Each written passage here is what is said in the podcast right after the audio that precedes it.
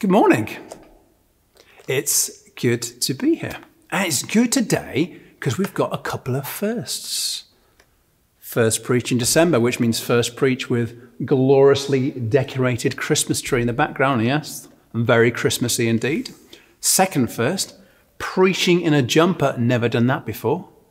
Never done that before ever. I'll tell you why I'm doing it because there's no heating on at the Jubilee Centre and it's 12 degrees, which some of you would go, oh no, it's so cold. I'm loving it. Perfect temperature to move around in, do a bit of preaching, get to wear my nice jumper. It's lovely, really. Anyway, I'm not here really to tell you about that. I'm here to bring the Word of God to us today. I'm here to uh, encourage us to dig into God's Word and find some treasures today for us to live our life by.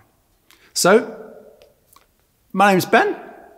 I'm at the Jubilee Centre, and we're going to look at James 4, verses 11 to 12 together. So if you'd like to open your Bibles, or um, on the screen here is going to appear the text, and we're going to read it.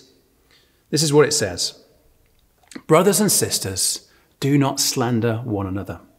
Anyone who speaks against a brother or sister or judges them speaks against the law and judges it. When you judge the law, you're not keeping it, but sitting in judgment on it. There is only one lawgiver and judge, the one who is able to save and destroy. But you, who are you to judge your neighbor?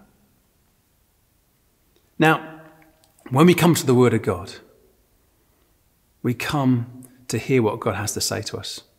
And we come to have our attitudes changed and our behaviors changed. But this passage here sits in the context of a wider passage where James is really trying to get hold of and help us get a right attitude, particularly about ourselves, but also about others, about the law, and about God. So we just had Chris a couple of weeks ago help us get hold of this idea that we need to humble ourselves. Before God, we need to be humble and not proud. James in this passage is going to encourage us to not judge others. And then the next bit goes on to talk about how we shouldn't have overconfidence in our plans or overconfidence in ourselves. James is really hitting the same nail on the head. It's this our attitude, primarily to ourselves, but that rolls out into all areas of our lives as well. So that's what we're going to do today. We're going to invite God to help us get an accurate view of ourselves, of others, of His law, and of God Himself. Now, I want to do what I want to do is to pray for us, to pray for me as we do that. So, if you just want to join me, Father, I thank you for this chance to come before your word, to be changed, to be altered. But we're not just coming to words on a page, we're coming to a living God who wants his children to be more and more like Jesus to be sanctified, to grow in righteousness. And I thank you that's what you're about today, Lord. So I ask you, come and meet with us as we humble ourselves before your word. Help us get hold of what you want to say to us individually and corporately, and help us live that out, I pray. Amen. Now, any fans of Strictly out there? Hmm? Um, Great theme tune. Um, big fans of my, uh, my, my girls, my wife, huge fans of Strictly.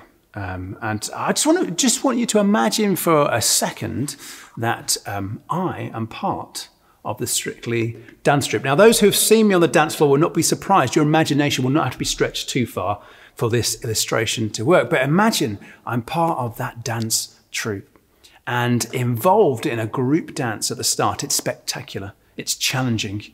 It's an extravaganza. And in the midst of the dance, I noticed Aljaž messed up a fleckerl. Oh, such a simple maneuver, and he's messed it up. And I say to my partner, Oti, she'll be my partner of choice, best dancer, best teacher, Oti, did you see Aljaž mess up that fleckerl? Oh, ridiculous. Elementary dancing, he can't even pull it off. But you know something? By me focusing on Aljaž and judging him I've missed two steps myself. I've missed what I should be doing. I've lost the rhythm. My focus has been in the wrong place. If I'm going to perform well in that dance, I need to be totally focused on me and my actions, Yes, I need to be aware of what's going around me, but I shouldn't be criticizing or judging others. This is the essence of what James is saying to the church. You shouldn't have a focus on others and judging them. And I want us today just to reflect. Do we do that? Do we judge other people? And of course, we say, well, we don't speak against other people. We wouldn't be horrible like that. No, no, no. But mm, do we judge? Let me give you a couple of examples, a few examples. These are all from real life. These are not made up. These have actually happened with people in our church. So imagine scenario Endcliffe Park, a couple in love, married, walking through the park, and they see someone else, a friend, across the way, and you observe this happening. The friend runs across, and they embrace, and they hug, and you're like, it's lockdown, social distance, people, come on. Or another example, I was chatting to a student once, and he was conveying how he struggled with the fact that the, um, a particular wealthier member of the church had multiple cars, multiple possessions, and he was annoyed by the fact they weren't doing more. And they had so much stuff. And he said, That's not godly, it's not good. Two examples. Third example. Well, this is a bit different actually. Kids, have you noticed, kids, sometimes during the meeting, during the preaching, maybe even right now, your parents don't look like they're listening. They don't look like they're really engaged with what's happening, with what I'm saying. If you notice that? They're switched off. That look like they're not interested at all. It can happen. It can happen in our household. James says this in verse 11.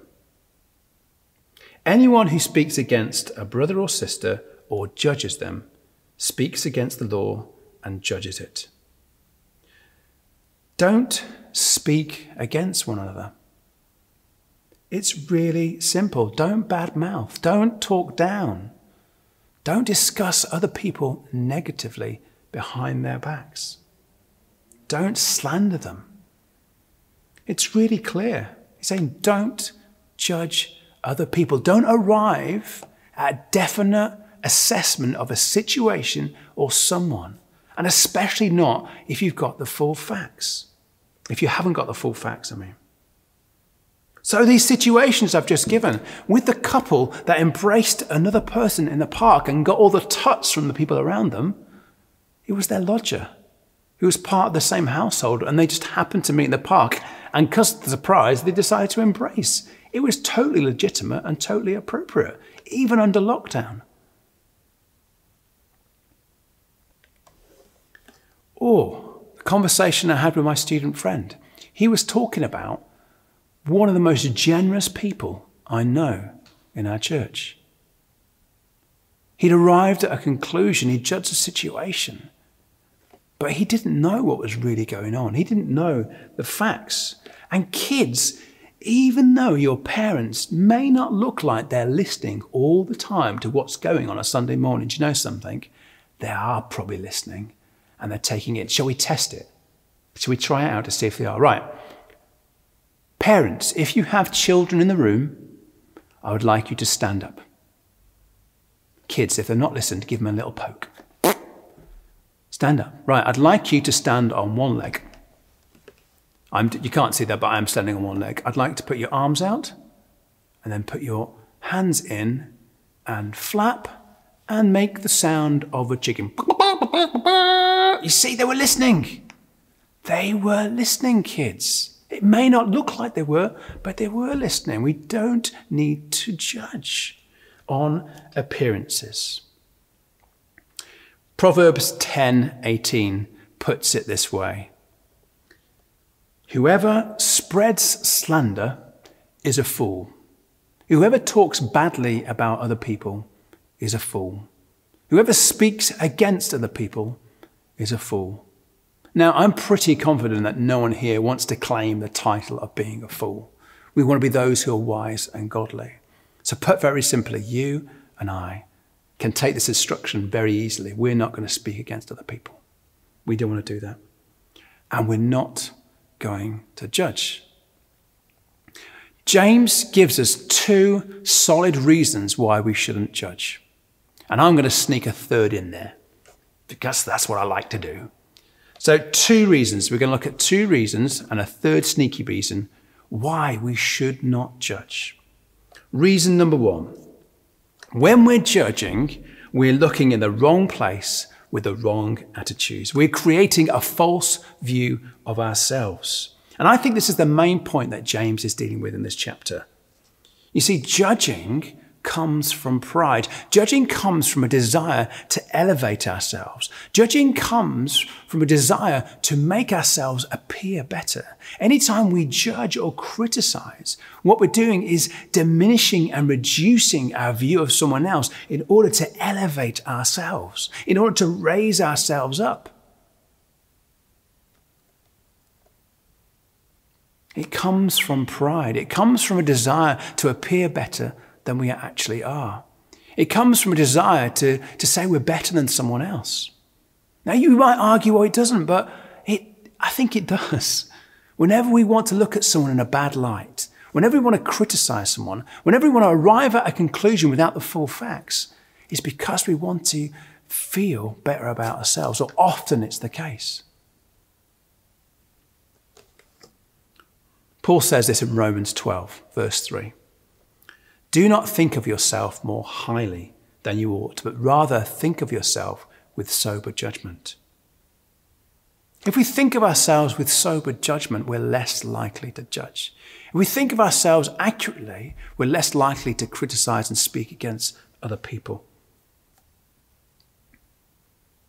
And this is something Jesus spoke into as well in Matthew 7. He said this don't judge unless you be judged in the same way. He was clear the judging is wrong. We should not do it. And he tells the story, doesn't he, of the man with a plank in his own eye. I, I do have a plank. Here's my plank. Look, I'm going to just stick it in my eye. Ah. Right, I can't actually. Oh, I can read my notes. It's okay. We're okay. So, Jesus tells this story of a man with a plank in his eye. And he goes over to someone else and says, Oi, mate, I think you've got a bit of sawdust in your eye. Do you want me to help you out? Jesus says it's ridiculous. There's no point in even looking for sawdust in anyone else's eye if you've got a plank in your eye. I can barely see with this here. I can see a little bit here and a little bit here, but I can't see. There's no way I could pick out sawdust from someone else's eye. And that's the point that Jesus is making. We've got to have our focus on the right place. We've got to have a focus on ourselves. Who are you assessing? Who are you judging? Who are you critiquing?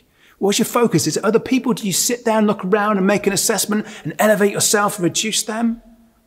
Or are you someone who wants a sober opinion of yourself, who looks at yourself and concerns yourself with how you are doing? Let's stop looking at others and their tiny bit of sawdust and focus on the planks in our own eyes. Here's another reason why. James says it's so important that we don't judge. And to demonstrate this, I require some stickle bricks. And for you to see what I'm talking about, I'm going to take a step closer to the camera. So don't get too scared. You'll see my face slightly closer, but it's mainly the stickle bricks that we're looking at. Here we go then. So, this, this is the law of God. And this blue one is other people. We're going to put those two together. And then this green one is me and you. Okay? And what James is saying is this that when we sit in judgment on other people, which we've already discovered is wrong, then something else happens. You see, we, we like to think we've snuck in this gap here well, I'm, uh, you know, it's not good to judge people, but I'm just sitting in judgment of the person. It's fine. And the laws are, I'm still following the law. It's fine. It's okay, really. I'm still doing what God wants me to do. Maybe, you know, but we've discovered judging is wrong. But James says there's something worse that happens, something more drastically wrong that happens. He says this When you judge a brother or sister or speak against them, you speak against and judge the law. You see, you put yourself above the law. You put yourself above God's commands and what He wants. You're saying you're better than what God says. You know more than what God says. And we know that's ridiculous. we have the phrase that He thinks He's beyond or He thinks He's above the law. And that phrase comes from someone who thinks they're better than the law. Now, you and I know that's not a good idea. And James is saying this is the situation. We don't judge others because it means we're sitting in judgment on the law. We know that we should be submitting ourselves to the law. Let's read the text. That's what it says. When you judge the law, you're not keeping it, but sitting in judgment on it. And anyone who judges or speaks against a brother or sister judges and speaks against the law. That's what happens. You see, it's creating a wrong relationship with God's word. It's creating a wrong relationship with His plan for our lives. When we judge others, we're putting ourselves up, not just above them, but above the law. It's not to happen. James says this is no good. You see, our relationship with the law should be this doers, not judges. We should be keeping it, not sitting in judgment on it. So James is saying, don't judge. You're just putting yourself in the wrong place. You're putting yourself above the law. You shouldn't be doing that. Here's a third reason, and this is the one I'm sneaking in very quickly. And it's kind of obvious, so obvious that I don't think James feels he needs to say it, but I'm going to say it for us today. When we speak against other people, when we judge brothers and sisters, it rips the church apart. It tears relationships. It damages the beautiful thing that God is building. Psalm 133 says this How good and pleasant it is when God's people live together in unity, for there the Lord bestows a blessing. There is blessing for us, church. There is great blessing for us as we come together in unity as we come together in vision, as we come together to worship, as we come together to connect, to reach this city, there is great blessing that can be ours. But when we speak against one another, when we judge one another, we damage that unity. We rip the church apart. We're called to unity, not judgment and separation. I just want to finish by um, grounding this, I think is a, a relatively simple concept and a relatively simple idea that we know we shouldn't do and we kind of sneak into doing it. It's so important that we do not speak against and we do not judge. But what does it actually mean? How do we deal with that? How do we change? Well, firstly and foremostly, it has to be this we must address our own issues first. When it comes to sin or issues or critiques, we must come to ourselves first. We've got to deal with the plank, not the sawdust. The plank has to be our priority. And so, if you see, for instance, pride in someone else's life, repent of it in your heart first. If you see an issue or a problem or a concern in someone else's situation, Make sure you're dealing with it first. Make sure your first priority is to walk as well as you can before Jesus. Be more concerned with that than with other people and how they're walking before God. Secondly, we need to do the opposite of judging. James is saying, do not judge. And so we should do the opposite of judging, which you might think is not judging, but I don't think that's right. You see, I would suggest it's something different, and it's this loving. The opposite of judging is loving. It's giving people the benefit of the doubt. It's thinking the best of other people rather than the worst. See, it's not just avoiding judgment, it's actually loving others wholeheartedly and completely, being for them, encouraging them, praying for them, loving them the best you can. And you see, sometimes, ironically, bizarrely, and I'll explain this in a second, that involves a level of judgment. What do I mean? Paul says this in 1 Corinthians, no? Yep. Paul says this in 1 Corinthians 5. I thought I was right. Paul says to the church, You're taking issues that you've got to courts outside of the church. Why? Why? You, as Christian believers together, should be able to judge within the church. Bring about it in and judge it. He literally says, judge it. But James says, don't judge. Hmm, well, this is different. One, the context is a corporate together assessment for a situation that someone wants a judgment of.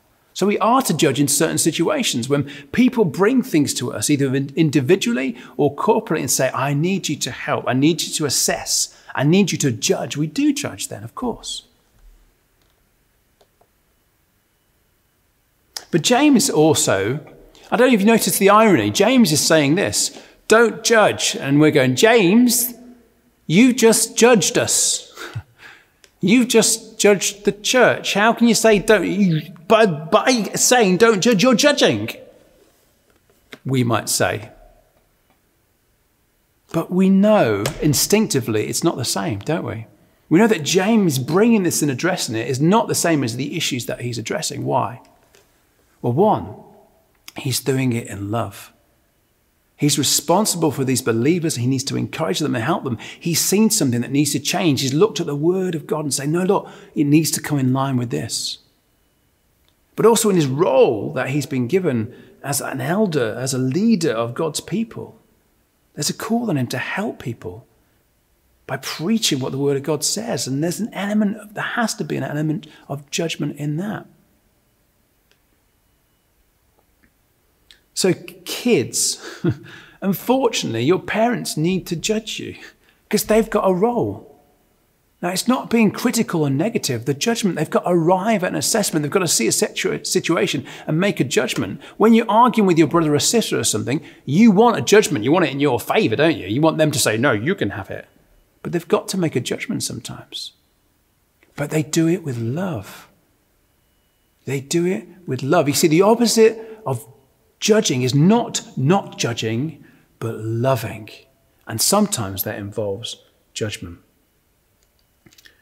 What else do we need to do? And I'll finish with this. Verse 12 says this There is only one lawgiver and judge, the one who is able to save and destroy. There's only one lawgiver and judge, and there's only one Savior.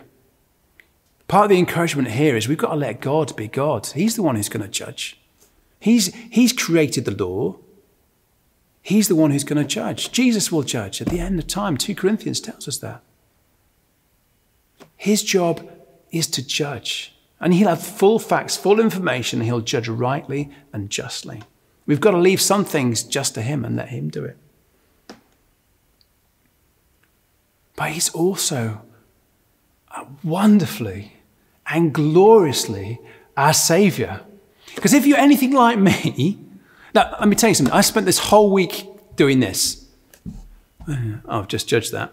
Oh, blah, blah, blah. Oh, I've just judged them. Oh, oh, just judged that. And it's just highlighted how much judging there is going on in my heart, how I arrive at a negative assessment of the situation without love, without the full facts, and arrive at a conclusion and give it in my heart and in my head.